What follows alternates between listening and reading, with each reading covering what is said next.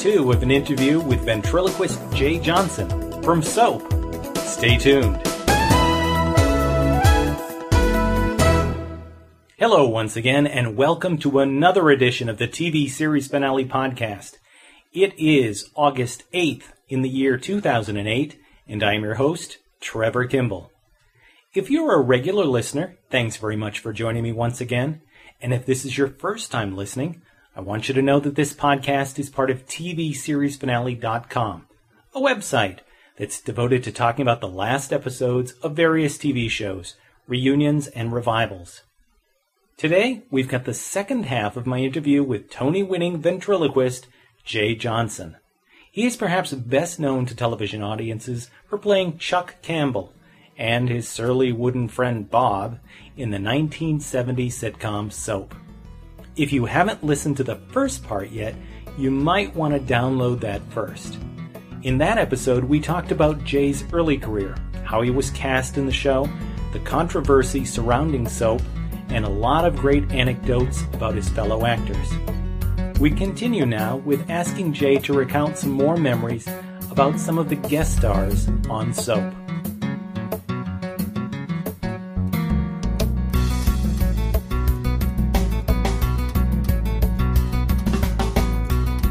Any memories of any guest stars that walked through, that came through? Oh, you had so many. Yeah. William Daniels played a detective for a while. Yes, the Nazi. Jack Gilford. Yeah, exactly. Jack Gilford played, I forget whether Saul. He was the alien or... Yeah, no, well, he was. His name was Saul, and he was, Richard Mulligan met him on the spaceship. Yes. And he was actually from Rome at some point. That's right. Well, he was, here's a guy that's got so much experience and done so much that... all you have to do is say, hey, Jack, how you doing today? And he'll go, that reminds me of a time that you're off. Charlie Lane played the judge when he was at the trial. Charlie Lane was one of those guys that had been in every I Love Lucy, every December Bride, every 50s sitcom that they ever had. Everything. Had great stories. Eugene Roach. Yes. Who's no longer around. Ronald Malou. He made me laugh at anything. I mean, he was just always up, always happy. Everything was the best day of his life. And if you were around him, you could not help but be just enthused to be alive with him, And they seemed to try to come up with reasons to bring him back. I mean, every time there was a lawsuit or a court scene, he'd be back there. And there's good reason for that, because you really just wanted to be around Gene. I mean, he just was a light, just a light. We miss him a lot. Yeah. Oh, that's wonderful. And I'm trying to think, there was millions of there. John Biner was less of a guest star than he was a regular for a while, and I love John to this day because he again was somebody that would entertain you. And occasionally, John Biner would become Dean Martin, and Billy Crystal would become Jerry Lewis, and they were perfect. They were perfect at lampooning this old comedy team, and just immediately start ad-libbing things that would have you on the floor. At a moment's notice, they would become these guys. Oh, that's wonderful.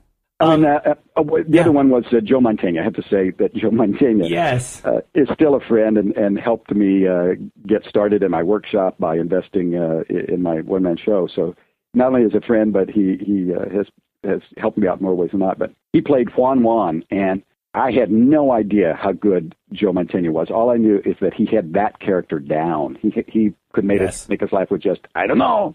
Kill me. Yes. So too many great people that came through that show to even count. I know I'm missing somebody that.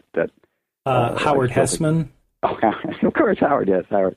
Howard, of course. Another big star. It was one of the guys in the, I believe it was the committee at the time. The improv group. They were hot. They were very hard. Maybe it was Ace Trucking Company. I'm not sure, but he was one of those guys that I'd seen on the late night. Variety shows and Tonight shows and stuff, and there he was. I got to be his friend.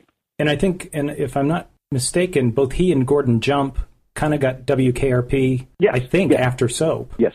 As a matter of fact, I think that Soap still had Gordon under contract to play, a piece of Chief.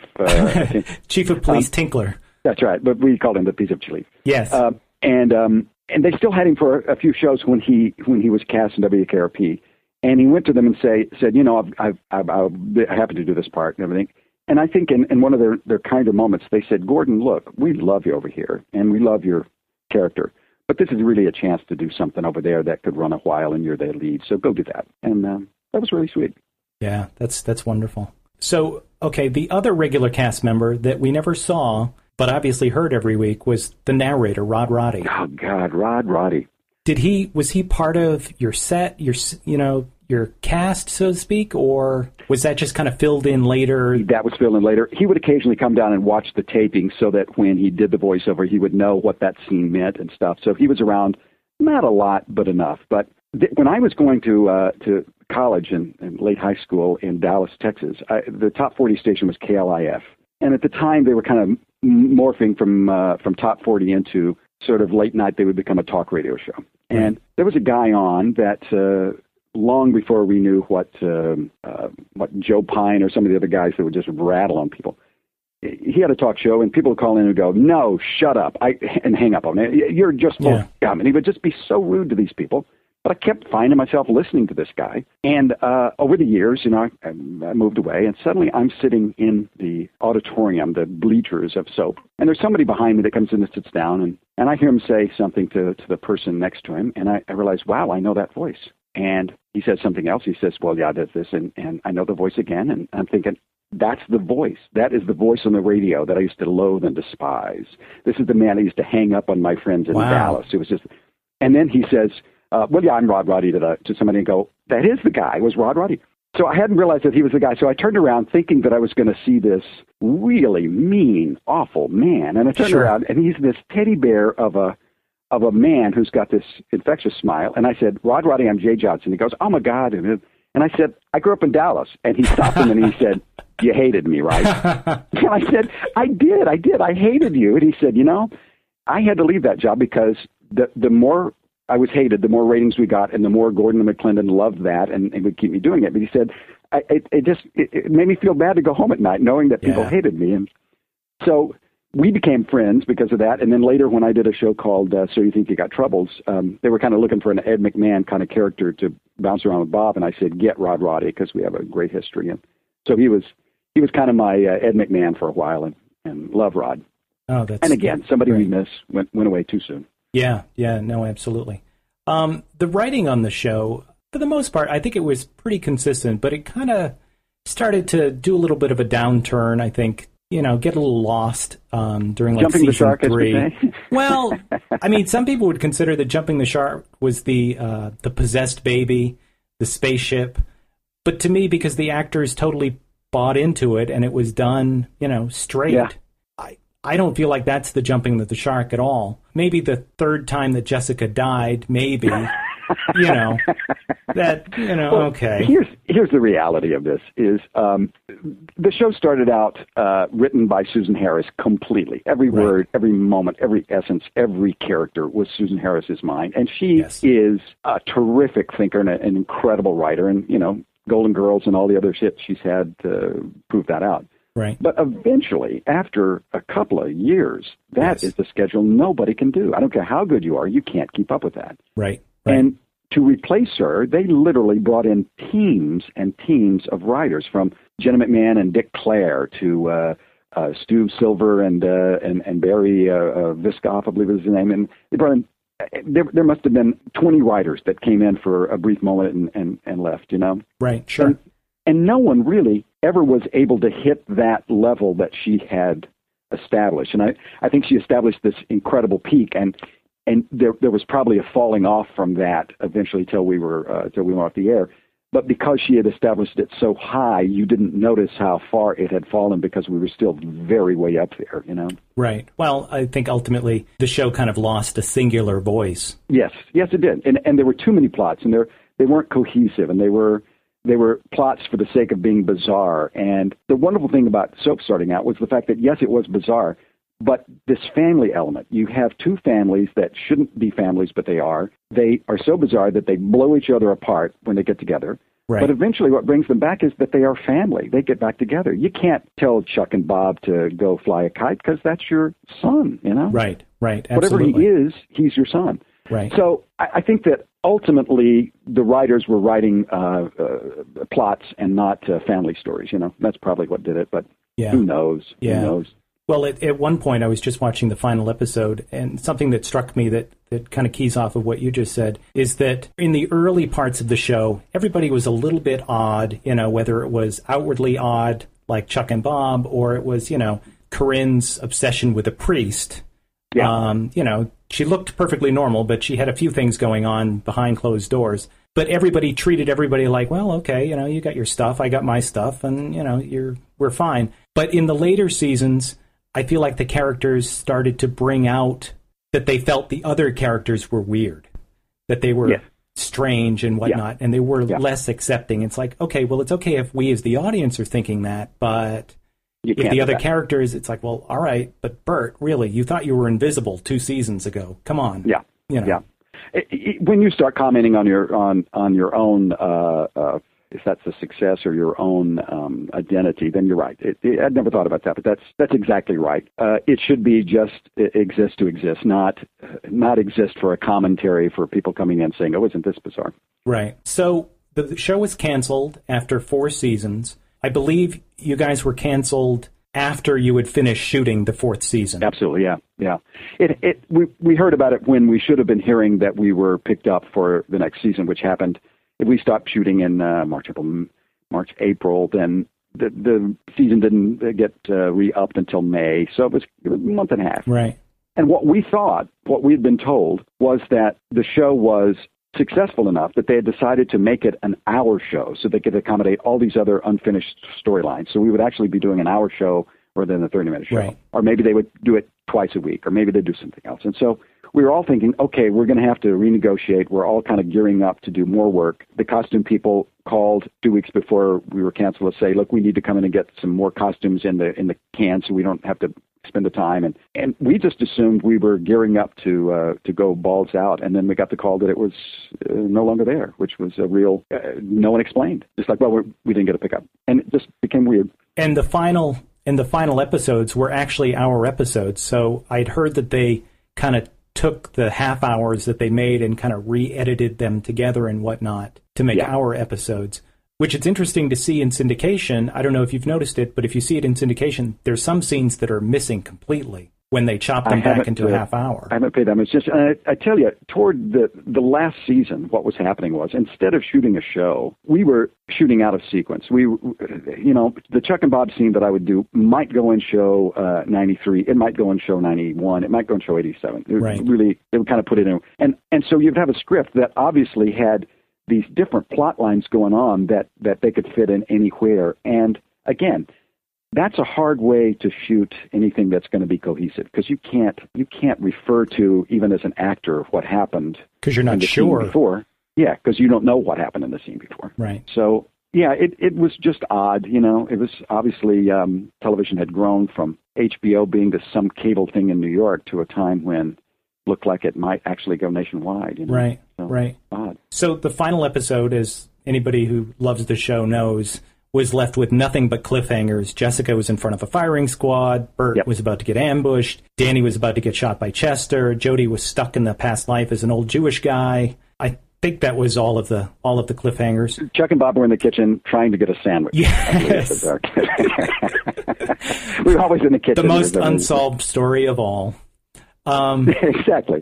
But Jody's character, the old Jewish guy, Julius, he liked Chuck and Bob, so, you know, it was going to be a different household. Oh, and Bert and Mary's baby was probably an alien baby. Yes, it had already displayed a great artistic ability. And, who knows? At one point they said, oh, they've canceled the show, so they'll make a movie out of it, like they would today, probably. And, right. And I think at one time even Bob Guillaume had optioned the rights to do that, and then, you know, as time went by, it got really obvious that you could never get those people back together. And it just was never going to work. But that would have been a fun movie. It ended up with all of us dying or something. You know? Everybody ends up a plane we crash. Who knows? Right. Absolutely. Absolutely.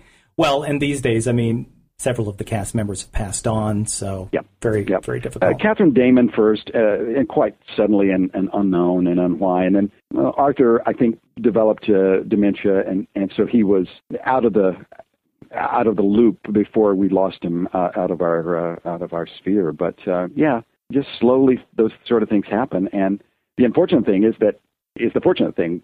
We were the younger members of that cast, and right. we have to see our older friends get older and move on and pass away. I've got this great picture that's on my wall that I just love. It's Mulligan squeezing the neck of Bob at the kitchen, and everybody's in a panic, and Bert is obviously trying to kill Bob. Right. And I just love that picture. It's just got a lot of movement in it, and it's got Catherine Damon and Richard and me and Ted and Billy and all of us right there in the kitchen, the whole family. And that's the scene after he lets go with Bob's neck. You can see kind of where Bob's neck connects to his body. Yeah, absolutely. And I didn't want to do that. I said, Jay Sandridge was directing. I said, we're seeing that stick. He said, no, we need to see the stick. It's going to be very funny. And Richard should push it down, and there was all this stuff. But I was passing by that picture maybe 5 years ago, and I walked past, and I looked at it, and I smiled, and I said, wait a minute. I am older now than Richard or Catherine or anybody in that picture. Wow. I'm older than they were when that picture was taken now. Sure. And I don't feel that old. I don't feel that much different. I still think of them as older than me. Right. They were much older at the time. And it was this great kind of time warp that I kind of went, wow, Yeah. How did they perceive us? How did they perceive us as these upstarts that are on the set, not fully appreciating that they have a hit show, their first time out, Right. No, absolutely. So have you ever had any thoughts about what happened after the last episode? Any ideas for yourself? I have, until this moment, no one's ever asked me that. And I wouldn't have a good answer anyway, because at that point, we were just trying to keep up with our scenes, you know, because of this kind of the way it was being shot. And so I really didn't know. I wasn't in that week when that last episode with Catherine, with Jessica, was shot. Right. I wasn't there when they did the thing with Bert. If I wasn't in that scene, I probably didn't even read the script. Sure. So I can look at it now and go, geez, I didn't know that happened, And, right. Not too long ago, this kind of tells you how weird life is. My kids weren't even born when we did that show, and they know Bob Mandan as my friend. They later, when Comedy Central syndicated Soap and they started watching, and they said, Bob Mandan, oh my God, he was there. And I said, yeah, that's where we met. Well, one night, not too long ago, I hear the television on in the den, and my youngest son is up, obviously has fallen asleep in front of the television, I think. So make my way down the hall, I come into the den, and I see him. He is not asleep on the couch. He is watching a show, and I turn, and just as I turn on our big screen television, there is Chuck and Bob coming through the door in their bathrobes on the television. Exactly the same moment, I come in my bathrobe through this door, and I'm standing there looking at myself 30 years longer, amazing, watching my son watch me come in that I'm about to, and there was this time warp of what is time, what is it? What, absolutely. It was a moment that I can't explain, but and what was even weirder to me is that I looked and knew that was a scene I was in, but could not tell you what the next thing I was going to say. Did not know what was going to happen. I got completely hooked into what is going here? What is Chuck and Bob going to do? I'm not even sure. Right. And of course, my son thought I was nuts.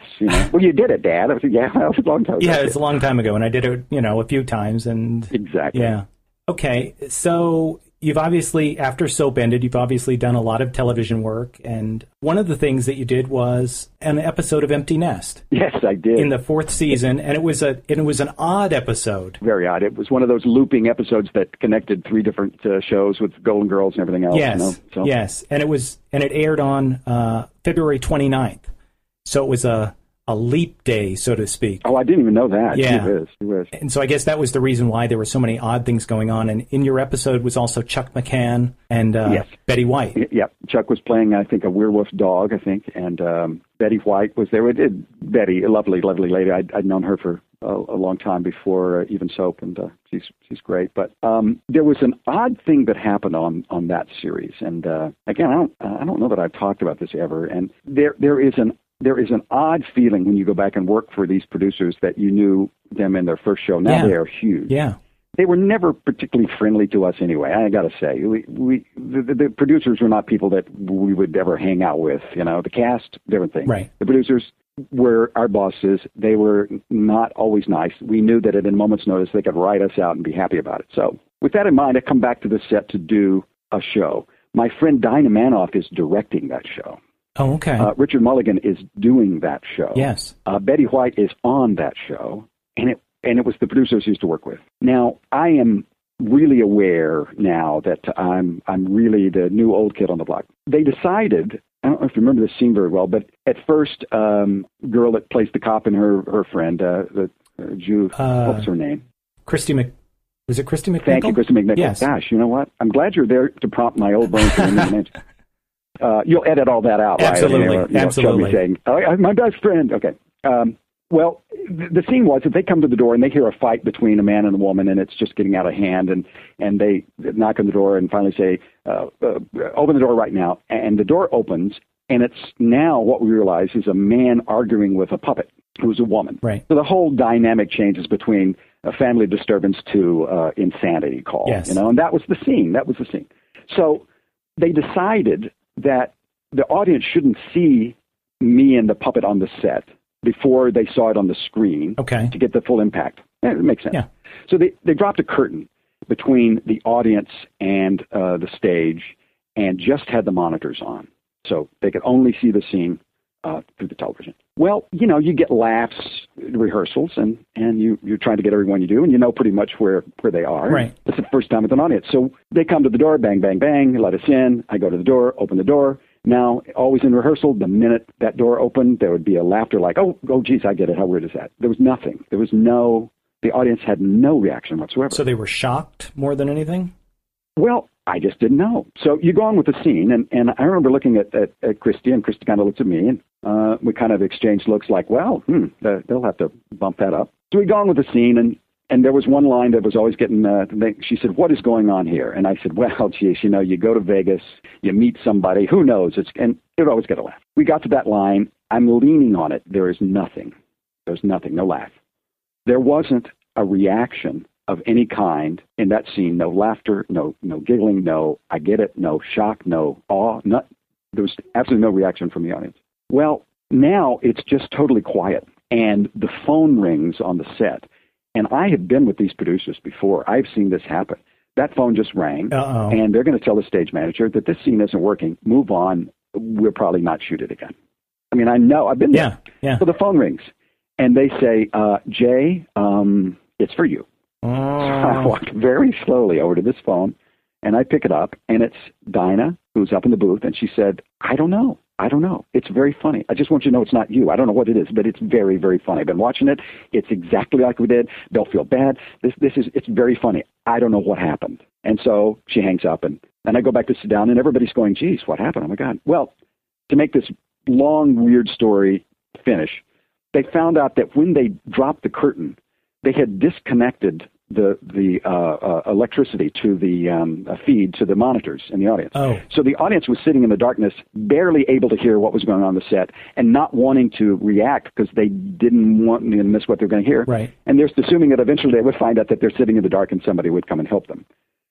So we got to film the scene again, and then it got the laughs and everything. But there was this moment when I realized that I was gone. That I was answering that phone to have Paul Witt saying, thank you very much. Good, nice to see you again. Bye.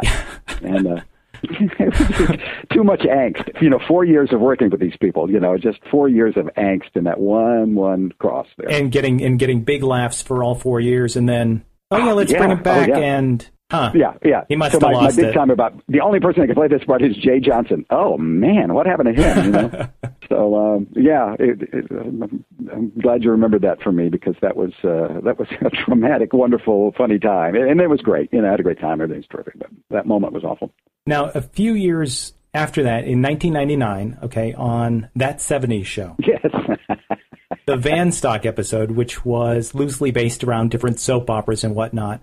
Right. And you get to the final credits, and Chuck and Bob are there with Rod Roddy announcing what will happen in the next episode. Isn't that amazing? The last time I saw Rod Roddy was on that show. And unbelievable. How did that come about? One of the writers of the 70s Show, I forget Mark's last name, but he was a writer on something around the time of Soap. Anyway, he was a big Soap fan. Now he was the showrunner for the show. And I guess that he just had a thing for Chuck and Bob and wanted some way to get them into the show and thought the 70s was a great relationship to the soap days. And so they called and, did all that. And the fun part was that they just let Bob and I go for about, 10 minutes on the set while we're doing that. I mean, we just went on and on and on. And of course, I think it got down to 30 seconds or something, but somewhere in the vaults, there was a moment when Bob and I got to be, 20 years old again and start going crazy, so. Oh, no, just absolutely wonderful. The shame of it is that I've seen that show, that episode in syndication, and it gets clipped. Yeah, of course. Yeah. Rod did such a wonderful job, and it was that, that whole soap thing coming back, and I thought it was a wonderfully obscure homage to something that probably the average viewer of the 70s show had no idea, but we got to do it anyway. Not the typical audience. No, definitely not. Of the 70s show. And I tell you, one of the things that made me feel good was that there was a lot of conversation between, my people and their people saying, how does he look? Does he still look enough like Chuck and Bob? I mean, is he 50 pounds overweight? Has he lost his hair? Is he, those wrinkles? Are they still? It's everybody saying, no, it's fine. Everything will just be fine. Said Bob may look a little different, but I think it'll still work. It'll still look like. So that was my immediate thought. Yeah, well, Chuck, Bob looks, Jay looks great. But Bob, well, he has let himself go. He's just gone. And the one thing was they put us back in those Chuck and Bob wigs, that hairstyle I haven't worn in such a long time. It was hot and uncomfortable. I remember thinking, how did I do this for all those years? But. You've obviously done a lot of episodic television over the years. You were in a couple episodes of Give Me a Break, Simon and Simon. You did Facts of Life, a couple of Dave's World. Any particular memories of any of those that stand out to you? They were all wonderful. One of the ones that sticks out immediately is one that I just did within the last year. That was an episode of CSI, yes. And I played the father of the miniature killer. And what I remember most is CSI. What a wonderful show! We're filming one of those flashback scenes where the little girl has jumped out of the swing or died or whatever, and she's there and bleeding, obviously. And so the director says, all right, let's light it up here. I need some blood. And the prop man said, what kind?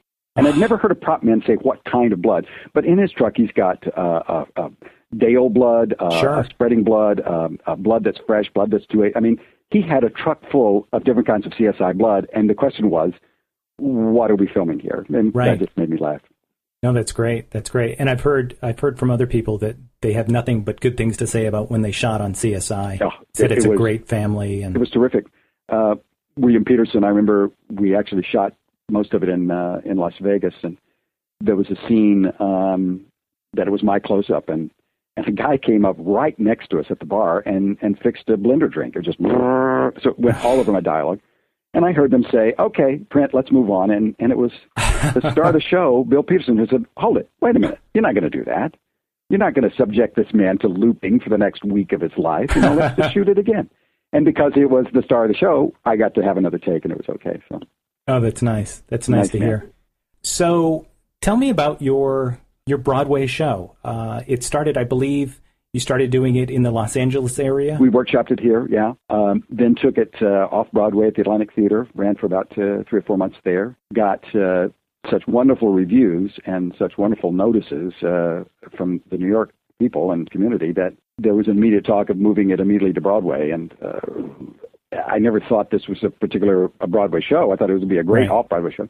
Didn't think of it as Broadway, but they kept talking. Finally, an immediate move to Broadway from off-Broadway is sometimes a year and a half, and ours was just about that. So we took it to the Helen Hayes on Broadway, and it's not an easy show to sell. It's not a musical. It's not a drama. It's not a one-person show. It's a multiple-person show with one person. And absolutely. It's a story of ventriloquism. It's a story of me. It's okay for kids to see, but it's not a children's show. It was tough. So we kind of...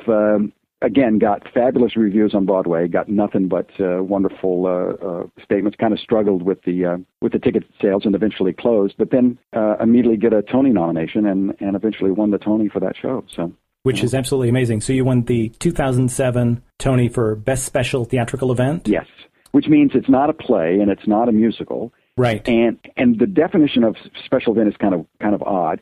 It implies that this show can only be done by this person, and Oddly enough, the 2000, let's see, I'm 2007, that's 2005, Tony for Best Special Theatrical Event went to Billy Crystal for 700 Sundays. Right, yeah, absolutely. So it was only kind of right. And at one point, had the schedule worked out, I would have been at the Helen Hayes Theater, and he would have been at the Broadhurst Theater right across the street at exactly the same moment.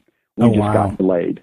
And we came in a couple of seasons later, but that's incredible. How was it to play on Broadway? I mean, that must be just unbelievable. It is. First of all, for what I do, live performance is just the way to see it. It's the way to do it. Right. Live theater is what we all got into this for. It's back again to that little child that how much attention can you get from people that immediately will clap? Immediately. Yes. You don't have to wait till the reviews are out or the tape is edited or director tells you did a good job. It's right there immediately. Plus you're completely in control of your performance versus tape or film. And this was a show that I wrote, I designed, I started, and I was the only guy that I really had to answer to, except when it got to the money part and people that were actually spending it. But other than that, creatively, it was everything I wanted to do, and it was tremendously satisfying there. We just took it to London, had a short run over there, but got again. I'm glad to say delightful reviews. And at one point, they told me that the British audiences don't necessarily ever stand to give a standing ovation, and that was kind of what we expected, every night. Right. Sure. So it was good. We had a great time. And I will do that show for as long as I can, for as long as they'll let me do it, because it's a story that I love to tell. It involves exactly what we've been talking about, soap. It involves my love of ventriloquism. It involves my memories of childhood. It involves my memories of my mentor who meant things to me, and teachers you have, and the art that you see. And it's just all the stories I like to tell in one evening. Do you plan, did you ever take the show on tour around the country? We did. We were waiting on this London thing, and we were sort of taking spot bookings so that we didn't get a long extended stay to, have to cancel and go over there at any moment's notice. And so we've done a few little one-nighters and hit-and-runs around here, which is not anything that we can't repeat or a market that we've exhausted. I think that there's a big market to take it around to other theaters for longer stays. Sure, absolutely. I would definitely think so.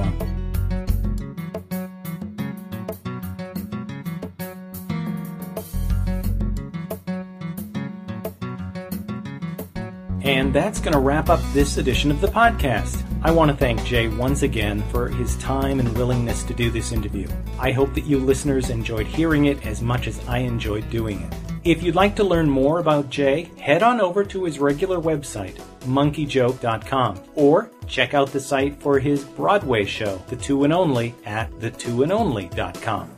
As always, I enjoy hearing from you, either your feedback on the podcast, or if you have any question, you can email at podcast@tvseriesfinale.com, or leave a message on our voicemail at 213-985-1014. If you'd like to receive these podcasts automatically, you can subscribe for free via iTunes or other podcast subscription software. If you like the show and would like to support it, please leave a review on iTunes or whatever podcast directory you happen to like. By doing this, you help promote the show and make it possible for more people to find it. And of course, don't forget to visit TVSeriesFinale.com for the latest cancellation news, past podcasts, videos, and details on the last episodes of your favorite shows. I'm your host, Trevor Kimball, and until next time, stay tuned.